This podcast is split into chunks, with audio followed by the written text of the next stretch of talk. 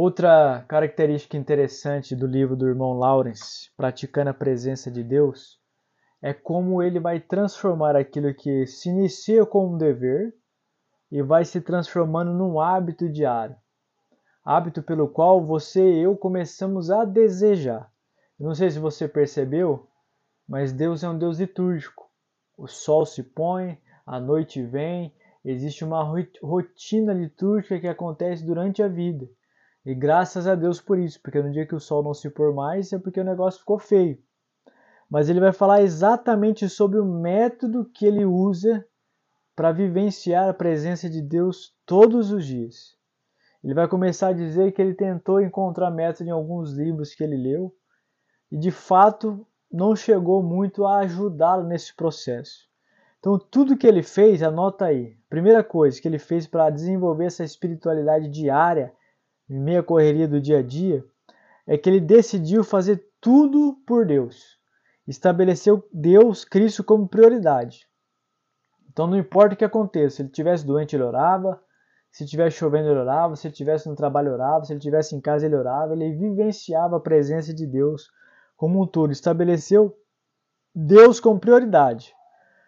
Segundo, ele se entregou totalmente a Deus para fazer a sua vontade. Então, independente do que aconteça, ele fazia a vontade de Deus. O exemplo, se ele estivesse na rua, alguém pedisse uma esmola, ele dava uma esmola. Se tivesse alguém que tinha um problema com ele, ele pedia perdão, ou seja, ele se entregou totalmente a Deus a fazer a sua vontade. Ele praticou o evangelho. Em relação aos pecados que ele cometeu, ele decidiu, por causa da graça de Deus, que ele foi perdoado e não permitiu que os seus pecados do passado interferissem a sua vida espiritual hoje, nem os pecados do presente, nem os que ele iria cometer no futuro. Porque ele falou: Eu decidi fazer isso, é o meu método tudo por Cristo, praticar o Evangelho, orar em todo tempo. A frase que ele vai usar é exatamente essa. Eu fiz disso, que é o seu método, um negócio, tanto durante o dia quanto nas horas marcadas de oração, tempo a sós com Deus, como já falei. Pois a todo momento, a cada hora, a cada minuto, mesmo no auge dos meus trabalhos, ou seja, uma vida atarefada, eu estava da minha mente, eu afastava da minha mente tudo que era capaz de interromper meu pensamento com Deus.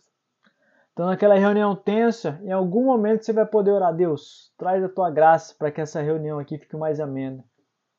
Deus abençoa a vida desse gestor, desse funcionário, a vida desse pastor, esse movimento está acontecendo aqui que é estranho. Pai, abençoa, ajuda a sua graça. É isso que ele está dizendo.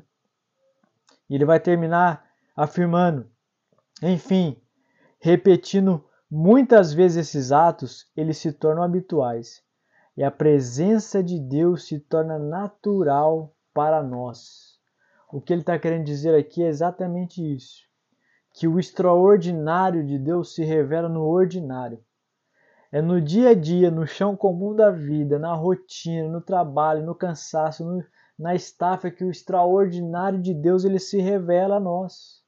Jesus está andando pelas ruas, no ordinário, no dia comum de muita gente.